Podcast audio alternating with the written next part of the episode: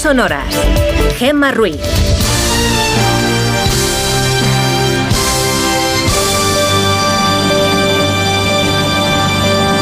Son las 5 y 7 de la mañana, las 4 y 7 en Canarias. Buenos días.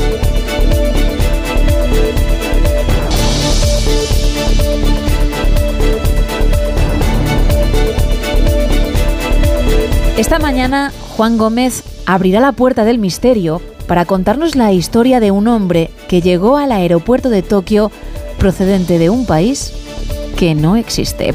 Esteban Álvarez vendrá con sus curiosidades deportivas hoy en la NBA y le echaremos un vistazo a lo que se cuece por Internet.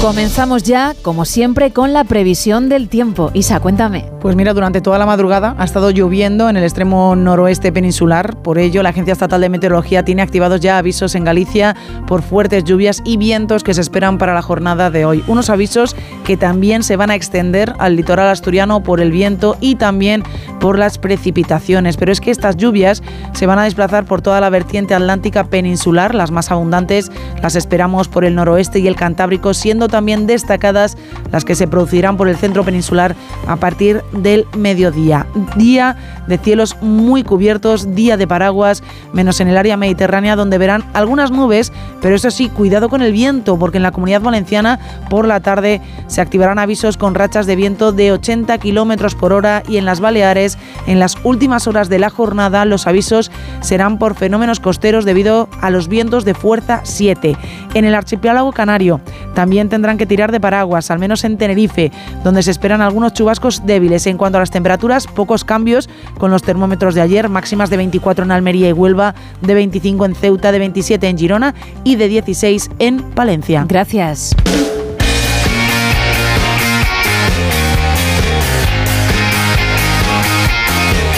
¿Y cómo viene la información deportiva? Paco Reyes, buenos días. ¿Qué tal, Gema? Muy buenos días. El balance de los equipos españoles en la tercera jornada de Champions se ha saldado con tres victorias, un empate y una derrota. La del Sevilla el pasado martes. Anoche en Glasgow el Atlético de Madrid empató dos con el Celtic y tuvo que igualar por dos veces la desventaja en el marcador. Primero empató a uno Grisman y después empató en el 2-2 definitivo Álvaro Morata. El Atlético de Madrid además pierde el liderato del grupo en detrimento del Feyenoord que tiene seis puntos, el Atleti 5, Lazio 4 y Celtic 1. Y el Barcelona le ganó 2-1 al Shakhtar de Ucrania, con muchas bajas, pero con una estrella en ciernes, el jovencísimo canterano Fermín López, que fue la estrella y además marcó un gran gol. El otro lo hizo Ferran Torres. El Barça se acerca a los octavos con tres victorias en tres partidos. La mala noticia fue que Joao Félix se retiró tocado y veremos qué dicen los galenos del Barcelona y si llega al clásico. Lo mismo que le sucede a Jude Bellingham, del que sabremos hoy cómo está de las molestias por las que tuvo que retirarse al final del partido en Braga. El que seguro que no va a estar es Florentino Pérez. El hecho que lo ha motivado son las declaraciones en X antes Twitter del directivo Miquel Camps contra Vinicius y que el club Blaugrana además no se haya disculpado. Este ha sido el motivo y este fue el tuit que luego borró. No es racismo, Vinicius se merece una colleja por payaso. A veces es recomendable mirarse al espejo. Y del resto de partidos, ¿qué destaco? Pues la victoria del Paris Saint-Germain de Luis Enrique, que empieza a funcionar y le metió tres al Milan con Mbappé como estrella y goleando. El City de Guardiola, que ganó 1-3 en Suiza con doblete de Haaland. Y para hoy, en la Europa League, juega el Betis en Salónica. No lo va a hacer el Villarreal porque su partido ante el Maccabi ha quedado aplazado. Y termino con baloncesto porque si hay clásico el sábado de fútbol, hoy clásico de baloncesto en la Euroliga en el Palacio de los Deportes Real Madrid Fútbol Club Barcelona. Gracias Paco, 5 y 11 de la mañana, 4 y 11 en Canarias.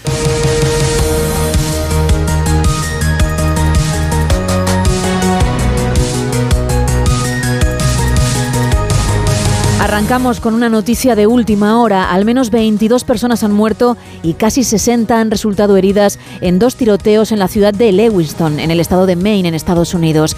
El atacante, la misma persona en ambos escenarios, un restaurante y una bolera, aún no ha sido detenido y según se puede ver en las imágenes de la cámara de seguridad de la bolera, iba con la cara descubierta, sin chaleco antibalas y un arma de fuego con la que ha disparado a las víctimas. En Información Nacional, el presidente de Cataluña, Peri Aragonés, ha hablado sobre el reciente acuerdo entre PSOE y Sumar, sobre eso y sobre algo que ya ha mencionado otras veces, la amnistía. Lo hizo ayer en una entrevista con Julia Otero en Julia en la Onda, donde además recordó que todos los actores son imprescindibles y que aún existen escollos en la negociación entre Esquerra Republicana y los socialistas. A usted, señor Aragonés, le sorprendió que no se dijera ni una línea, no se hablase de amnistía dentro de ese acuerdo entre Sumar y el PSOE, desde el Partido Popular han dicho, no se habla de lo único que cuenta, porque todo esto es papel mojado. ¿Usted echó de menos algo sobre la amnistía en ese, en ese decálogo de acuerdos? No es el único acuerdo. Si hay investidura, este no será, no será el único acuerdo. Por lo tanto, entiendo que faltan piezas de este puzzle si finalmente hay un acuerdo global para la investidura de Pedro Sánchez. El 27 de noviembre se cumple el plazo. ¿No? Eh, para que se convoque automáticamente una repetición eh, electoral. ¿Usted está convencido de que va a haber investidura? Porque aquí solamente oímos hablar de impresiones. Yo creo que sí, yo creo que no. No tengo la respuesta, la respuesta la tiene Pedro Sánchez. ¿No la tendrá Puigdemont? Pedro Sánchez, a él es a quien le, corresponde moverse. Ah, hay muchas formaciones políticas con las que debe llegar a acuerdos. Todas las formaciones son imprescindibles ah, para todos los acuerdos durante todo el tiempo. La investidura y, por lo tanto, el resto de legislatura. Con lo cual tendrán que hacer muchos acuerdos con muchos actores. Y todos son imprescindibles. Los últimos que se han incorporado en esta dinámica y voluntad de negociación, pero también los que ya llevan años ah, acordando y llegando a acuerdos en el marco del Congreso de los Diputados. en efecto, Hace un par de semanas estuvimos en el País Vasco y me decía Ercoreca, no queremos solamente un acuerdo de investidura, sino un acuerdo de legislatura, porque ahora todos somos imprescindibles todo el tiempo para aprobar cualquier ley, cualquier movimiento en el Congreso de los Diputados. Les necesita a todos, Pedro Sánchez. Ah, ¿Ustedes están pensando en un acuerdo de legislatura, no solo de investidura? Nosotros en este momento lo que estamos planteando es un acuerdo de investidura que tiene mm, tres ámbitos distintos de acuerdo. En primer lugar, una amnistía para mm, poder mirar hacia adelante. Una amnistía que permita acabar con la represión y abrir un tiempo consolidado de diálogo, de negociación política. En segundo lugar, continuar el proceso de negociación que iniciamos ahora hace cuatro años, en unas circunstancias mucho más difíciles, que ha abierto camino y en el cual podamos eh, discutir y podamos acordar soluciones en relación a este conflicto que hay entre una parte mayoritaria de la ciudadanía de Cataluña y las instituciones del Estado español. Nuestra propuesta aquí es que esto se decida en un referéndum, abrir este ámbito de negociación política. Y en tercer lugar, una carpeta social en relación a Cataluña en dos ámbitos en los que, muy a mi pesar, tengo que decir que no estamos avanzando en la mejora del servicio de cercanías en Cataluña, en que es imprescindible un traspaso integral, de verdad, completo, que permita a la Generalitat de Cataluña y a los ayuntamientos de las principales ciudades de Cataluña gestionar este servicio de forma conjunta. Y el segundo ámbito en el que no, no vamos bien es en la mejora de la financiación de la Generalitat de Cataluña. Cataluña hace una aportación neta, los ciudadanos de Cataluña, toda la ciudadanía, voten a quien voten, en conjunto hacemos una aportación neta al conjunto de las arcas del Estado de 22.000 millones de euros. Esto se tiene que reducir porque hay muchas necesidades en Cataluña. ¿no? Este déficit fiscal mm, que se ha pues, analizado durante muchos años eh, tiene, tiene estos efectos negativos sobre el estado de bienestar en Cataluña y esto se tiene que corregir. Por lo tanto, aquí también debemos avanzar. Pedro Sánchez, por su parte, sigue sin contestar preguntas relacionadas con la palabra mágica. Corresponsal comunitario Jacobo de Regoyos. A pesar de todas las preguntas que se le hacen al presidente del gobierno sobre la amnistía o sobre la exigencia que ahora tendría Puigdemont de que se reconozca a Cataluña como nación, Pedro Sánchez no responde. Prefiere viajar en el tiempo directamente a unas supuestas explicaciones que se darían en el futuro en caso de acuerdo. Tendrán la garantía, como el resto de españoles y españolas, de que cuando se firmen y, y en fin, se llegue a un acuerdo, conocerán todos los españoles españoles y españolas. Una vez más, recuerda también que la Constitución es el límite, aunque no arriesga porque no dice que entra y que no entra dentro de esa Constitución. Nada está acordado hasta que todo esté acordado.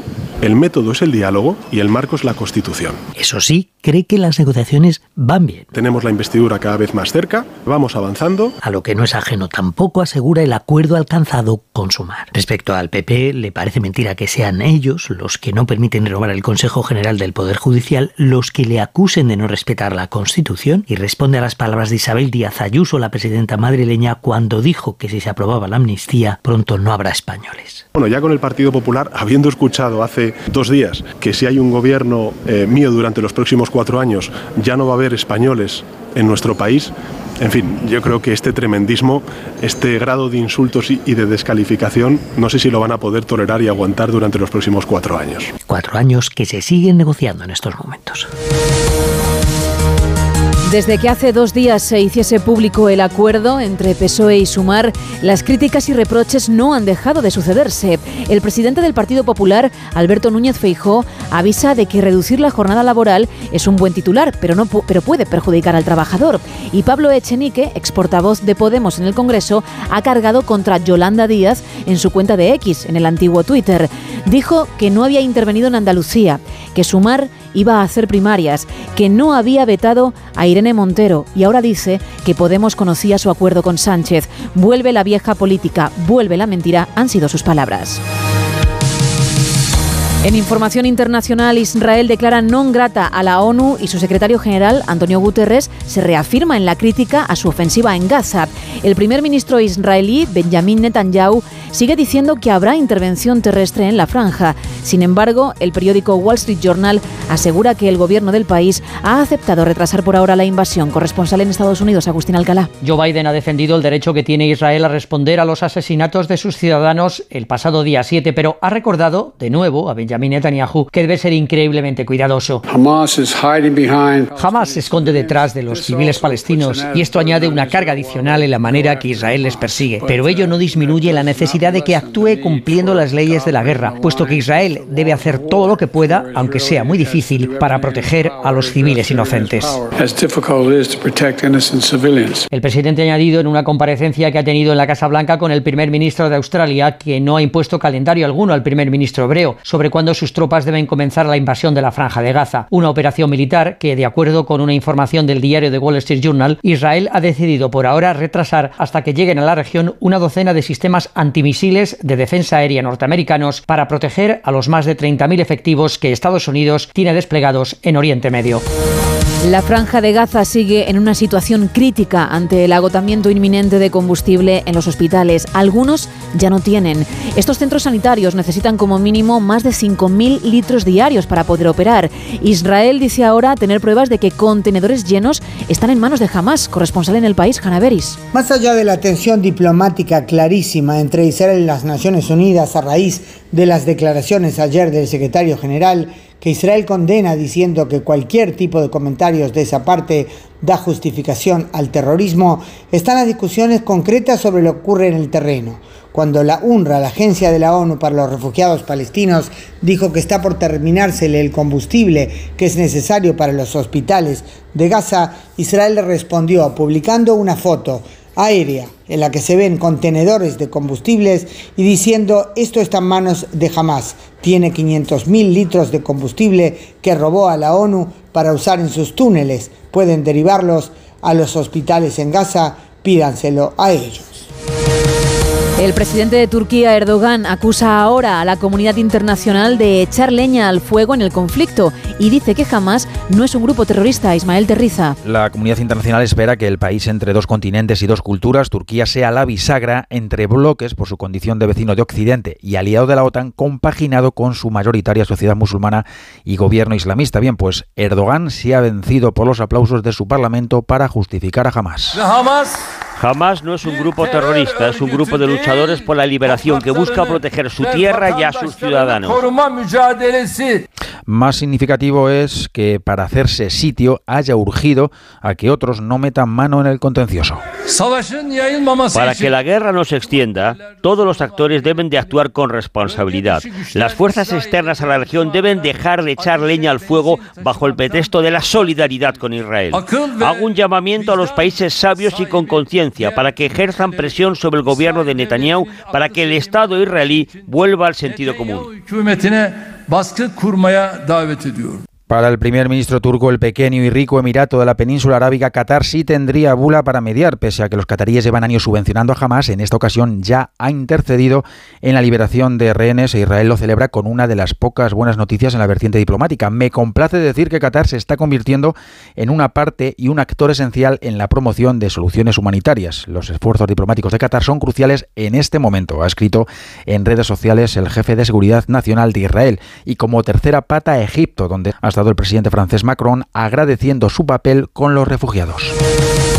Mike Johnson ha sido elegido nuevo presidente de la Cámara Baja de Estados Unidos. El congresista respaldado por Donald Trump ha sido nombrado tras lograr el apoyo de los republicanos.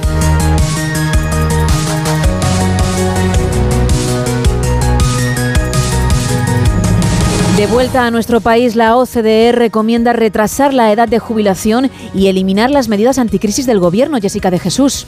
España crecerá un 2,5% este año y un 1,5% en 2024 gracias sobre todo al consumo privado según la OCDE. Un crecimiento que, como apunta la economista jefe Claire Lombardel, debería aprovechar el gobierno para desafíos futuros. España ha sabido afrontar las crisis con éxito y superar dos grandes shocks y ha avanzado en muchas áreas. Sin embargo, aún tiene muchos desafíos políticos, especialmente en la consolidación fiscal, la lucha contra el cambio climático climático y en crear más oportunidades para los jóvenes. Una consolidación fiscal fuerte y sostenida es necesaria, añade, para mantener en trayectoria descendente el elevado endeudamiento del Gobierno. Según las proyecciones, el déficit público cerrará este año en el 3,8% del PIB, mientras que la deuda ascenderá por encima del 109%. Para bajar estas cifras y cumplir con lo acordado en Bruselas, la organización propone una batería de medidas entre las que contempla eliminar las ayudas por las consecuencias de la guerra en Ucrania, la subida de algunos impuestos como el IVA o un ajuste en el gasto de las pensiones. Este último, dice Lombardel, podría ser efectivo a través del retraso en la edad de jubilación. La OCDE cree que la edad de jubilación debe incrementarse en línea con la esperanza de vida. Esa es la vía para asegurar que el coste de la jubilación es justo y sostenible. Otro de los desafíos es el aumento de la productividad. A ella considera la OCDE que debería estar vinculada la subida del salario mínimo interprofesional. Galicia recibirá más de 400 migrantes por el colapso de Canarias. Onda Cero en la comunidad gallega, Ángeles San Luis. Galicia recibirá unos 400 migrantes procedentes de Canarias. En realidad, algunos de ellos ya han llegado en los últimos días. Un grupo de 14 han sido alojados en A Coruña, 12 en Vigo. La próxima semana se espera la llegada del grueso. Según hemos podido saber en Onda Cero, 350 serán enviados a Sanxenxo, una de las capitales turísticas de Galicia. De hecho, se alojarán en hoteles de la localidad. Otros 40 personas serán enviadas a Sobrado dos Monches, provincia de A Coruña. La delegación del Gobierno confirma una primera conversación ayer entre el delegado y el presidente de la Junta. También señalan que los alcaldes han sido informados. Lo que hemos contrastado con fuentes del Gobierno autonómico es el malestar en la Junta de Galicia. Señalan que no han contado con la Administración autonómica para distribuir a estos migrantes. De hecho, desconocían que algunos de ellos ya estaban alojados en dos ciudades gallegas. El Gobierno central habilitará dos alojamientos en Madrid para los inmigrantes de Canarias. Los alojarán en instalaciones de defensa situadas en el distrito de Carabanchel y en el municipio de Alcalá de Henares.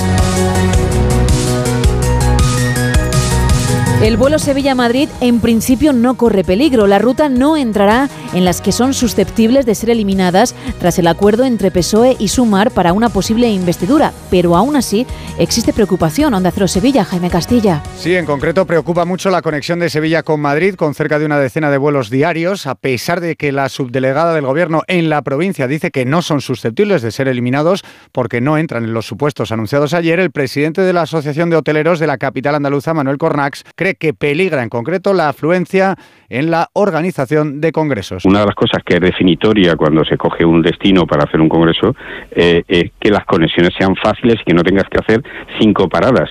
O sea, si tú vienes de Nueva York, pues lo que quieres es volar, si puede ser, directamente a Sevilla, si es el congreso aquí. También llama la atención Cornax, lo ha hecho aquí en los micrófonos de más de uno Sevilla, sobre los retrasos continuos en las conexiones ferroviarias y el volumen de personas que podrían absorber estos trenes procedentes de los vuelos suspendidos.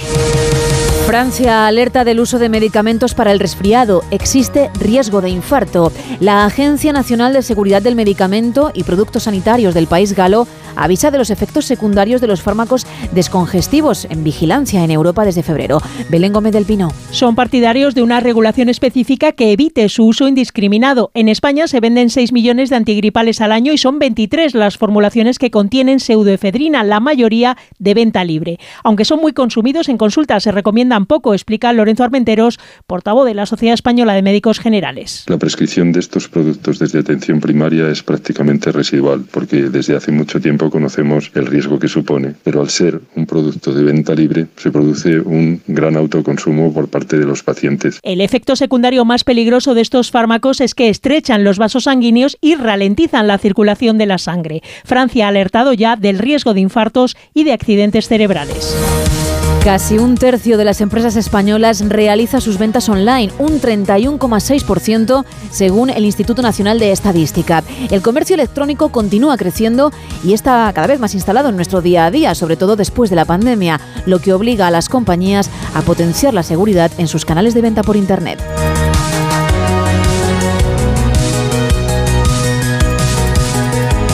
Los recién nacidos en Madrid podrán adoptar un árbol. Sí, una aplicación web llamada así, Adopta un árbol, permitirá a las familias que tengan niños de hasta un año empadronados en Madrid apadrinar uno de los ejemplares de las calles y parques de la capital. Y terminamos con una nueva historia de, de Javier Cancho en más de uno, en la que habla del tenebroso trasfondo de oscuridad del Marqués de la Ensenada. Marqués de la Ensenada ideó la llamada Escuadra del Tajo. Era una flotilla de falúas reales. Las falúas fueron embarcaciones fluviales de recreo, algo así como góndolas de lujo que se usaban en el siglo XVIII para las fiestas de sus majestades, para los fastos cortesanos en los ríos y estanques de los sitios reales, el Buen Retiro, la Granja de San Ildefonso y sobre todo Aranjuez.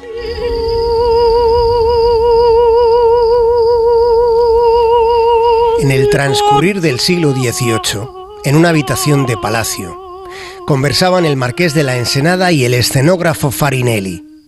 Los dos imaginaban el magnífico espectáculo que sería para los reyes la diversión a bordo de una escuadra de barquitos singulares, con música inspirada en las partituras acuáticas de Händel, un magnífico escenario y una formidable oportunidad. Así los monarcas y nobles del 18 en España navegaron entre música las aguas del río Tajo, mientras el marqués conseguía respaldo a sus proyectos políticos. Hay tres manuscritos custodiados en la Biblioteca Nacional de España donde se relata el auge y la caída del Marqués de la Ensenada y la relación de intereses compartidos que el Marqués mantuvo con el castrati Carlo Broschi Farinelli. Los tres documentos describen cómo el ministro de todo, porque de todo fue ministro el marqués, el ministro utilizó aquellas fiestas cortesanas para conseguir favores. El río se convertía en mar para que sus majestades estuvieran entretenidos.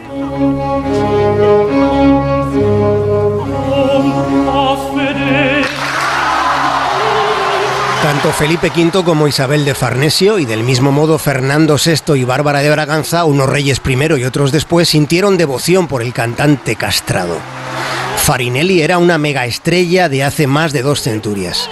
Y Ensenada y Farinelli utilizaron las óperas del Retiro y las fiestas de Aranjuez para mover la voluntad de los reyes.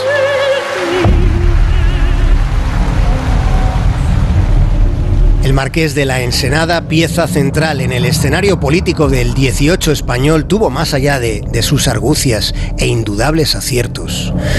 Tuvo una determinación funesta en un asunto concreto. La gran redada de los gitanos en la que participó personal y activamente. El marqués quiso acabar con lo que llamó la malvada raza, impidiendo que se reprodujeran el marqués de la Ensenada planteó la extinción de los gitanos.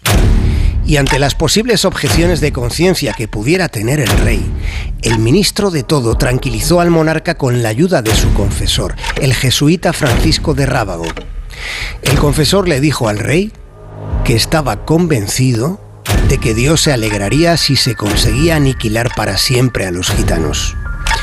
Y se ordenó apresar a todos los hombres gitanos el mismo día y a la misma hora. Fue el 30 de julio de 1749. En la medianoche de aquel día se arrestó a 9.000 gitanos, con pena de muerte para quienes quebrantaran el confinamiento obligatorio. Y fueron ellas, las gitanas, con su rebelión en las calles, las que vencieron, quitándose la ropa, no dejando de protestar. Ellas vencieron, los gitanos se salvaron y para el marqués de la Ensenada quedó la mayor aberración de su luminosa trayectoria política. 5 y 32, 4 y 32 en Canarias. Miguel Ondarreta, muy buenos días. Hola Gema, buenos días. ¿Cómo va este jueves? Bueno, pues con sobresaltos, la verdad, por la información que nos está llegando desde Estados Unidos. Lo venimos contando ya en los servicios informativos de Onda Cero. En las autoridades de Maine, que es un estado del noroeste de, de este país, están buscando al autor de los disparos que de momento han provocado la muerte de al menos 22 personas eh, en la segunda ciudad de este estado, en Lewiston, eh, un hombre armado, ya de hecho la oficina del sheriff de esta ciudad ha difundido una fotografía del sospechoso, un hombre de 40 años, eh, antiguo sargento del ejército que ha llegado pues armado con un rifle y ha abierto fuego de forma indiscriminada en varios lugares, uno de ellos en una bolera, también se habla de un restaurante y también de un centro de distribución de Walmart, de, un centro comercial. Eh, se habla también de decenas y decenas de heridos, al menos 50, 60 según las autoridades. Se le está buscando, como digo, se ha distribuido ya una fotografía de la persona sospechosa. El Estado se ha cerrado para evitar que pueda huir. El presidente de los Estados Unidos, Joe Biden, está informado y desde luego hablamos de un suceso terrible Que, que viene a confirmar un grave problema que tiene Estados Unidos con el uso de las armas y mañana seguramente volveremos a, escuchar a los dirigentes políticos de este país o esos titulares, ¿no? De vuelve a reabrirse el debate de las armas, pero bueno, la Constitución defiende el derecho a, a, tenerlas. En fin, 22 muertos de momento en esa ciudad, en Lewiston, en la segunda ciudad del estado de Maine. El sospechoso, un hombre de 40 años que ha entrado con un rifle de asalto en estos locales, ha abierto fuego de forma indiscriminada y a esta hora de la mañana todavía se le está buscando. Esa es la noticia de última hora de, esta madrugada. Por lo demás, en Oriente Próximo la situación sigue siendo igual de preocupante. Esta noche continúan los bombardeos. Eh, fuentes de, del gobierno de Hamas, que es el que está al frente en la franja de Gaza, habla de al menos 60 muertos, en su mayoría mujeres y niños, en los bombardeos de, de esta noche. Eh, lo que hemos escuchado también en las últimas horas es al primer ministro israelí eh, Netanyahu confirmar que ofensiva terrestre la va a haber, que la decisión la va a tomar Israel y esto viene al hilo de que también en las últimas horas un medio como el Wall Street Journal había publicado eh, bueno, de que Estados Unidos estaba presionando a Israel para que paralizase al menos esa invasión de la franja de Gaza, al menos hasta que se liberase a los rehenes y pudiesen salir los ciudadanos extranjeros que están en la franja de Gaza. Bueno, el propio Biden ha desmentido que ellos estén presionando al gobierno israelí, ha insistido en que esa es una decisión del gobierno de emergencia que se ha creado, pero sí lo que ha insistido el presidente de Estados Unidos es que están trabajando lógicamente en la liberación de todos esos rehenes. Hoy, por cierto, hay Consejo Europeo en el que van a estar los 27 líderes de la Unión Europea y en principio tienen que consensuar, entre otras cosas, qué es lo que se le pide a Israel, porque en las últimas horas y días estamos viendo una multitud de opiniones sobre lo que se le debe exigir a Israel. En Naciones Unidas ha sido imposible sacar adelante ningún tipo de resolución desde el Consejo de Seguridad. Hoy se intentará desde un nivel inferior, que es la Asamblea General de Naciones Unidas. Ahí no hay vetos, aunque las resoluciones que salen de ahí no tienen el mismo peso que desde el Consejo de Seguridad. Y lo que hemos escuchado en las últimas horas es a Antonio Guterres, el secretario general de Naciones Unidas, reafirmarse en lo que dijo ayer, en todo lo que dijo, no solamente en la parte que Israel ha querido destacar cuando habló de que lo ocurrido con ese ataque de Hamas ocurre no de la nada, sino después de tantos años de ocupación del pueblo palestino. Previamente él había condenado ¿no? el horror de esos ataques por parte de Hamas, pero Israel se mantiene en pedir la dimisión de Guterres y además eh, está retirando los visados al personal de la ONU para que puedan trabajar sobre el terreno en Israel.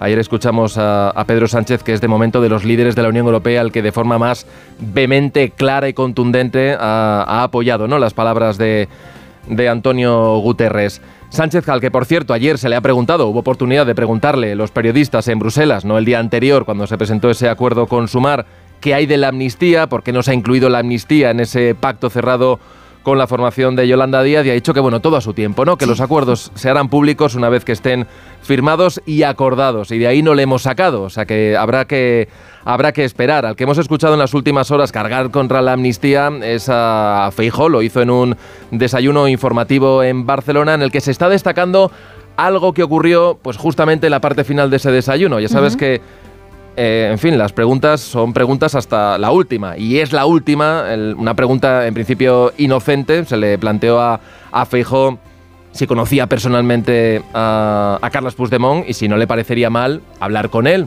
Bueno, en esa respuesta lo que vino a decir es que en los contactos indirectos que habían mantenido con el expresidente de la Generalitat, si algo había que destacar era que a ellos no les había mentido, ¿no? Y había mostrado su respeto por Carles Puigdemont. Bueno, estas palabras eh, no han caído muy bien en el Partido Popular de Cataluña. Ya sabes que allí hay un dirigente que está al frente, Alejandro Fernández, que ha sido muy crítico con estos acercamientos entre comillas del Partido Popular al nacionalismo y al independentismo, pensando quizás más con las luces largas en futuros encuentros. Decía también Feijó que hace falta que haya un entendimiento con los nacionalistas para avanzar en esto de la reconciliación, de la normalización, pero bueno, esas palabras están ahí. Hoy seguramente va a haber mucha resaca, por eso que dijo ayer Feijóo y de todo esto hablaremos hoy y de otras muchas más cosas en, más de uno, en nada, a partir de las 6 de la mañana, 22 minutos. Exacto, bueno, pues ahí estaremos, ¿eh? como siempre. Muchas gracias, Miguel. Venga, buen día. Feliz jueves lluvioso. Lluvioso, lluvioso, salvo que vayas al Levante, al Mediterráneo y te escapes. Exacto. Que es donde previsiblemente hoy no va a caer ni una gota. Pero te haré caso, ¿eh?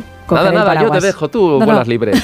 no. Soy yo ahora quien diga nada. Hoy sí, hoy sí. bueno, bueno venga. Que descanses cuando puedas. Chao, chao, chao, 5 y 38, 4 y 38 en Canarias. ¡Paren las rotativas! Vale, ya pueden arrancar. Isa, creo que hoy vienes con Santoral, que, que la parada es importante, es esencial ahora mismo, ¿no? Es muy importante, es, vale. hay que decir los santos de la jornada de hoy para felicitar a las personas que se lo merecen. Tenemos a los amandos. Hoy, si conoces a alguien que se llame Amando, te tienes que felicitar. Por cierto, en España hay 1.146 hombres que se llaman así, con una edad media de 63,7 años. ¿eh? Poquitos, ¿eh? Poquitos. Poquitos. También tenemos a Evaristo, hoy es su día. 5.304 evaristos tenemos en nuestro país. Felicísimo también su día, hay que felicitarle a Felicísimo en su Día del Santo. Fíjate, solo hay 921 felicísimos aquí en España, con una edad media superior a los 71 años. Tenemos a Marciano, también, hoy es su día. Yo conozco a una marciana. ¿Conoces a una marciana? Un pariente lejano, marciana, pero marciano no. Pues mira, marcianos, 1151 marcianos tenemos en nuestro país. Y luego tenemos a Buenaventura. Vale. Buenaventura también es su santo. Hay 1503 hombres que se llaman Buenaventura y tenemos a 292 mujeres solo que se llaman Buenaventura. Pues hay que buscar por donde sea de donde la zona de vivas. Pero no me, no me, me, resulta más familiar que la cifra que me has dado. Es decir, pensaba que había más gente que se llamaba así. Pues no, fíjate, hay bastantes menos mujeres que se llamen Buenaventuras que Bueno, y hombres, porque mil y pico tampoco es una cifra grande. Claro.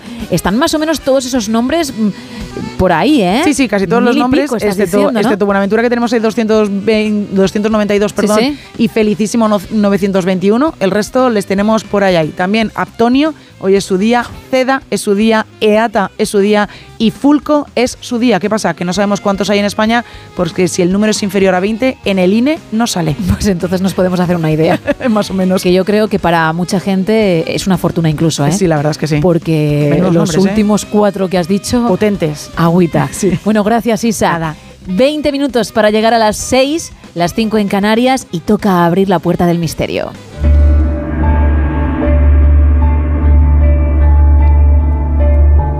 Juan Gómez, todo tuyo, buenos días. Muy buenos días, Gema. Como sabemos, son millones los pasajeros que llegan a los diferentes aeropuertos del mundo. Cada uno de ellos tiene un lugar de partida y uno de llegada perfectamente reconocible. Pero veréis, en el año 1954 las autoridades del aeropuerto de Tokio en Japón se toparon con un problema de lo más desconcertante. La presencia de un pasajero que decía venir y portaba un pasaporte de un país que no existe. Todo ocurrió en julio de ese año 1954. Al aeropuerto de Japón, como digo, llegó un pasajero que portaba un pasaporte de un extraño país llamado Tauret. Este pasajero afirmaba que venía de ese país llamado Tauret y que estaba situado en Europa. Los trabajadores estaban desconcertados, nunca habían oído de un país llamado Tauret. Bueno, pues la policía decidió llevarlo a una habitación y hacerle una serie de preguntas para averiguar más sobre ese pasajero y el extraño país del que decía proceder.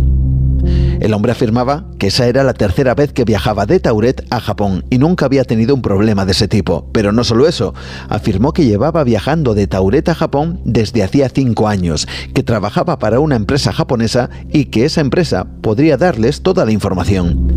Pero cuando consultaron esta información no encontraron rastro alguno de la existencia de dicha empresa, así como del hotel donde decía que siempre se alojaba. Lo curioso es que aquel hombre hablaba japonés con fluidez, lo que evidenciaba su conocimiento del país y del idioma. También hablaba inglés y un francés perfecto. Ante el desconcierto, las autoridades decidieron hacer una cosa, mostrar al hombre un mapa de Europa para que señalara dónde estaba ese país llamado Tauret. Cuando se lo mostraron, el hombre quedó profundamente contrariado. No encontraba el país de Tauret y en el lugar donde supuestamente estaría, el mapa mostraba el Principado de Andorra. El viajero aseguró que Tauret era una extensa tierra entre Francia y España y que las fronteras de ese país históricamente llevaban existiendo desde al menos un milenio. Mientras, y ante la imposibilidad de retenerle, las autoridades le proporcionaron una habitación en un hotel cercano y vigilado hasta que se aclarara el asunto. Pero algo inesperado ocurrió a la mañana siguiente. Cuando los funcionarios que habían estado vigilando la puerta de la habitación le pidieron que saliera, no hubo respuesta. Obligados a entrar, se toparon con algo insólito. Aquel extraño hombre no estaba. La única salida posible era una ventana redondeada a muchos metros de altura, que además daba una concurrida calle. De haber saltado por dicha ventana, la caída hubiera sido prácticamente mortal. Alguien además lo habría visto. Sin embargo, el hombre desapareció sin dejar rastro. Esta historia fue recogida por un escritor llamado Paul Beck, quien en el año 1981 publicó un libro titulado Into Thin Air que recogía casos de desapariciones extrañas. A partir de ese momento muchos intentaron encontrar información, incluso en el propio aeropuerto de Tokio, pero ya habían pasado casi 30 años y nadie pudo dar una respuesta certera. Es por eso que con el paso del tiempo, la leyenda del hombre de Tauret se agrandó y con ella su misterio comenzaron a sugerirse varias soluciones. La primera es que todo fue un invento de Paul Beck para rellenar su libro, pero el caso es que esta historia no era muy extensa. Además, el resto de las desapariciones que describe son absolutamente reales, por lo cual inventarla no parecía tener sentido. Otra propuesta fue que quizá si hubo alguien con el que tuvieran problemas en el aeropuerto con su identidad o con un pasaporte, puede que de algún pequeño país poco conocido, y que esto se hubiera exagerado hasta llegar a propagarse. También se propuso que todo se tratara de una leyenda urbana de la época o similar, pero si atendemos a que tal historia, según el escritor Paul Beck, fue cierta, lo que nos queda es lo que muchos aseguran, que quizá estemos ante la prueba de la existencia de universos paralelos donde la realidad, aunque similar, fuera diferente. Quizá el hombre de Tauret viajó de su realidad a la nuestra hasta que regresó, y lo hizo desde la habitación de ese hotel. Buenos días. Buenos días, Juan. Seis menos cuarto de la mañana, cinco menos cuarto en Canarias. Cambiamos completamente de tema.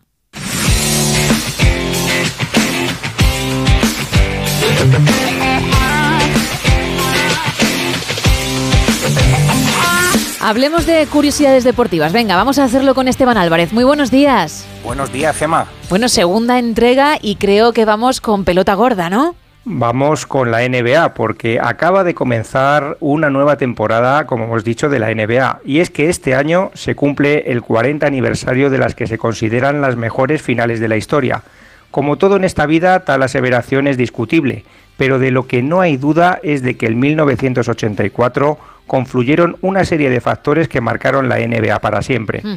El primer factor diferencial es que se enfrentaron los Lakers y los Celtics.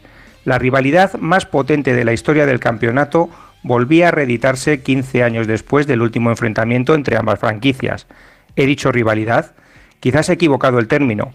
John C. Reilly, el actor que interpreta al Dr. Bass, a su vez propietario de los Lakers en la celebrada serie de Winning Time, indica a sus jugadores en un memorable speech que cuando has perdido las siete finales jugadas ante los Celtics con anterioridad, a eso no se le puede llamar rivalidad, sino masacre. Y así era. Para los Lakers suponía la oportunidad de vengar todas las afrentas de la década de los 60, mientras que para los Celtics llegaba el momento de continuar aplastando a su más encarnizado rival, colgando la bandera del campeonato número 15 en el vetusto techo del Boston Garden. El segundo factor, y no menos importante, es que en febrero de ese mismo año, David Stern era nombrado comisionado de la NBA. Stern fue el hombre con el que la liga alcanzó dimensiones planetarias, y su tremendo olfato como hombre de negocios detectó la mejor manera de vender unas series finales en Estados Unidos, es decir, la América blanca contra la América negra, la working class del estado de Massachusetts contra el glamour hollywoodiense y sobre todo Larry Bird, el jugador insignia de los Boston Celtics, contra Magic Johnson, el estandarte de Los Ángeles Lakers. Estos dos mitos del baloncesto se habían enfrentado en 1979 en la final universitaria más seguida de la historia hasta ese momento, con la victoria de los Spartans de Magic Johnson, trasladando una rivalidad que marcaría la década de los 80 a la NBA. Curiosamente, tardaron cinco años en enfrentarse en unas finales y lo harían tres veces a lo largo de la década. Pero una cosa es el marketing para vender el producto y otra lo que pasa en la pista. Errores cruciales por parte de Magic Johnson en tres partidos de la final, incluido uno en los últimos instantes del séptimo y decisivo partido, hundieron a los Lakers, mientras que Larry Bird lideró la reacción de los Celtics desde el cuarto partido hasta el final de la eliminatoria. Finalmente volvieron a imponerse los Celtics, sobre los Lakers por cuatro victorias a tres. Larry Bird fue el MVP de la temporada y de las finales, y los Lakers tuvieron que esperar un año más para poder vencer por primera vez en su historia a los Boston Celtics en unas finales de la NBA. Ese mismo verano, los Chicago Bulls elegían en la tercera posición del draft a Michael Jordan, que lideró a la selección estadounidense a la medalla de oro en los Juegos Olímpicos de Los Ángeles, triturando a España en la final. En pocas ocasiones se conjugan los astros de una manera tan perfecta y sincronizada. Para la NBA fue un antes y un después, y conociendo cómo venden su producto, seguro que hacen un guiño memorable a las finales del 84, el momento en el que la NBA Gema empezó a apuntar hacia las estrellas. Por cierto, ¿te mojas? ¿Nos dices cuál es tu equipo de la NBA favorito hoy en día y cuál lo era entonces si es que ha cambiado la cosa? Pues mira, yo me hice de los Lakers en aquella época. y ahí sigues, ¿no? y ahí sigo. ¿Y un jugador con el que te quedas tanto actual como también veterano? Pues mira, de, toda la historia me quedo con Karim Abdul-Jabbar, que precisamente jugaba en los Lakers en, estas, en estas finales y que tuvo una carrera de 20 años. Está considerado uno de los, de los grandes jugadores de todos los tiempos, compitiendo con Jordan o LeBron James. Y de los actuales, pues me cuesta, me cuesta coger alguno, quizá a lo mejor Stephen Curry, de los Golden State Warriors. Perfecto. Aquí hay que mojarse, aquí hay que mojarse. Claro que sí. Pues Esteban Álvarez, muchísimas gracias y dentro de unas semanitas volvemos a hablar, ¿vale? Gracias a ti, Gema. Un saludo. Que tengas un feliz día. Chao. Igualmente.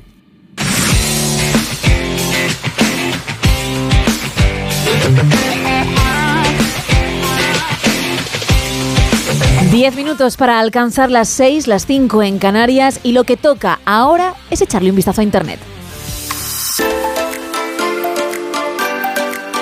¿Por qué? Se preguntarán, Isa, los nuevos oyentes, aquellos que nos están escuchando por primera vez. Pues porque mm, hay muchas personas que tienen cosas en casa que ya no necesitan, que consideran que son un estorbo y lo que hacen es ponerlas a la venta en la red. Si otra persona está interesada y paga el precio que ellos han fijado, pues mira, se quitan el trasto de en medio y encima moneditas al bolsillo. Pero claro, no siempre hay suerte porque ojito a los artículos, ¿no? Sí, pueden ser cosas que ya no necesitas o cosas que te has encontrado. Por ejemplo, nuestro primer artículo va por ese lado. Es algo misterioso. ¿Como lo de Juan Gómez? Como, casi como lo de Juan Gómez, vale, vale. más o menos. Porque nuestro usuario se ha encontrado una llave misteriosa, ¿Ah? se la ha encontrado en casa y no la quiere. ¿Vale? No la quiere. Así que la vende por un euro. Vamos, que a lo mejor era de un armario que hace 20 años tiró y como ya no recuerda para qué, la encasqueta. Efectivamente, además sí que tiene pinta de esas llaves antiguas de, bueno, por lo menos los armarios que tenían mis señores abuelos en su casa, sí, que tiene, se parece bastante y bueno, te la puede enviar por carta el usuario, te hace ese favor, no hace falta que te desplaces hasta su casa para recoger esta llave misteriosa si la quieres tener tú. Pero no te la regala, ¿verdad? No, no te la regala, no, no, Ay, no. es, que... Es un euro, ¿eh? Es un euro lo que cuesta esta llave. ¿Y si está maldita? Vaya, Yo creo que mínimo... Vaya gema, ¿eh? Qué manera de empezar Que sea la un mañana, regalo. ¿eh? Es que si pago un euro y luego por lo que sea la maldita llave da por saco, pues no es plan. O sea, que prefieres que te la regalen y estando maldita que pagar un euro y esté maldita. Hombre, claro, ya, ya mm, puestos a tener mala suerte, por lo menos que salga gratis, ¿no? Madre mía. Bueno, yo. o es una llave que abre universos paralelos o algo parecido, que por un euro puede ser tuya, pero oye, tranquilo que no hace falta desplazarse hasta donde está nuestro usuario porque te la envía por carta. ¿Que quieres tener algo un poco más vintage? Porque el siguiente artículo es muy, muy vintage. 4 euros. Billetes de metro antiguos. Ojo, porque yo he visto el titular y he dicho, Isa, aquí entro yo. Porque hace como un par de años, quizá tres, en un libro de mis padres, ¿Sí? que, que mm, yo heredé y leyeron en su momento, encontré un billete de 1983 Qué bueno. de cercanías. Y dije, toma reliquia que hay aquí, que, que a lo mejor pues era eh, en su momento lo que utilizaban, ¿no? Para marcar el lugar donde se habían quedado en la lectura. Pero es que esto vintage, vintage, aquí No. hay trampa. Aquí hay un poquito de trampa porque, vamos, estos billetes son del 2018, creo que se puede leer 2018-2016, en pequeñito, son metros, eh, son, bueno, evidentemente son Ah, sí, billetes. porque luego en la descripción dicen 2009 y 2010. Ah, habrá un poquito de todo a lo Habrá mejor. un poquito de todo, evidentemente. Vale, vale, son vale. billetes de metro y de Metrosur antiguos de Madrid. de los años 2009 y 2010. Se pueden hacer la entrega también en Madrid. En realidad son 6, 7, 9, 11 billetes que nos venden Madre por 4 euros. Oye, que si encuentras uno como el que tiene Gema o como el que encontró Gema Muy de chulo, ¿eh? 1983, pues está muy bien. O el que teníamos algunos cuando cogíamos el autobús y había que picarlo y se quedaba el agujerito, que era un mono, también era bastante vintage. Pero yo sí, creo- pero aún así ya mm, tiene. Bueno, es, tiene más años que estos, Sí. Pero no llega a lo de Claro, no- no 1983. pero efectivamente ya tendría cierta cosita, Cierta ya cosita. despertaría curiosidad. Claro. Cuando menos, pero. Esto, pues evidentemente lo puedes conseguir mucho más cerca. Pero oye, que tú lo quieres, que quieres con la carpeta del Insti tener ahí los billetes de metro antiguos del 2009-2010, pues ya está, chulísimo, ¿verdad? Con la carpeta del Insti. La carpeta del Insti. O de la Uni. Con lo cual tú te imaginas la carpeta del Insti y al lado los billetes de metro. Sí. Y ya está, ese es el mundo vintage. Así resumes tú Ese es mi mundo vintage. el baúl de los recuerdos. Efectivamente. Bien, vamos con más. Pues otro baúl de los recuerdos es lo que ha encontrado este usuario que vende por 5 euros una auténtica ganga que cuidado está reservado, así que puedes hacer una apuesta y poner un eurillo más. Es un platito en el que pone mamá te quiero. Es muy mono, Sí. es muy mono, con florecitas parece, ¿no? Es muy mono, sí, y hay que ser muy cara dura porque la descripción es si no se lo regalaste en su día, ahora es tu momento. Este platito es para mamá. Hablamos de 1990. Sí. Ya ha llovido, claro. Si en Llovido. 1990, por lo que sea, se te pasó tener el detalle y eso, ojo, te ha generado un trauma. Cuidado. Y es una mochila que te pesa desde entonces, ahí tienes la solución, ¿no? Aquí tienes la solución, es un plato blanco en el que con unas letras preciosas pone mamá te quiero, hay tres flores, está sobre un soporte negro. Pero bonito. bueno, está reservado, pero yo creo que si ofreces 5,50 Ah, ya ni un euro, ¿no? Ya- ya- si ofreces 5,05, ya es más, ya es más de lo que nos pide este usuario que dice, oye, que esto lo he encontrado en el baúl de los recuerdos con una llave misteriosa que según Gemma puede estar maldita, pues ese mamá te quiero puede ser para ti. ¿Qué puede ser también para ti? Un juego de café, de cerámica, que realmente no es para servir el café, simplemente es para ponerlo en la estantería. Es ideal para regalar o ponerlo para decorar. Oye, pero a mí me parece fantástico, ¿no? Hay gente que pone las figuritas del roscón Es cierto. en la estantería. Sí. Pues pon las tazas. Sí, lo que pasa es que me parece que es un juego de café bastante grande, que ocupa mucho espacio, no es de los más bonitos que hemos podido ver porque está en relieve, tiene unas flores interesantes en los laterales, tiene también unas tapas que no no, no encajan. Pues yo, fíjate, yo sí lo veo muy de tu estilo, por, por el colorido, ¿no?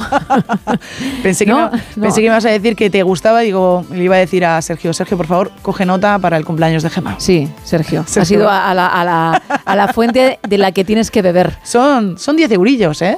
A ver, piénsatelo tú para quedar bien, pero me refería a ti, ¿eh? que, que a mí no me disgusta, pero lo veo más tu estilo. Muy bien, sí, para mí. y terminamos con otra cosa que agüita, ¿eh? Agüita, sí, sí, es un gigante que no quiero vender, es lo que nos dice el usuario, por eso lo pone a lo mejor por 55 euros, pero es que el gigante, en, hay que decir que está roto por todas partes. La cabeza por un lado, los brazos por el otro lado, las, las piernas por otro lado, el torso por otro lado. Nos lo pone sin ningún tipo de, de mentira. O sea, está ahí colocada la cabeza del bicho. Es un puzzle, ¿no? Es un puzzle y realmente es como alguien le ha dicho que lo tienes que vender, que no lo quiero en casa.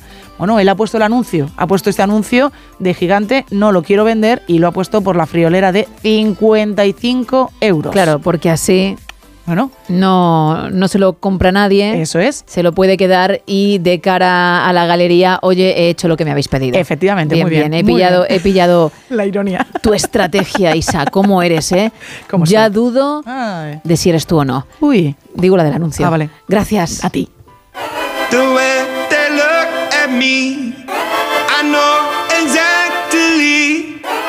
what they talk about when I'm not around. Got no time for that. As a matter of fact, every day's my birthday. I hope you heard pues hasta aquí el No Sonoras. Mañana regresaremos, pero lo haremos en nuestra versión express a partir de las 3 de la madrugada a las 2 en Canarias. Que pases un feliz jueves lluvioso y mañana más. Adiós.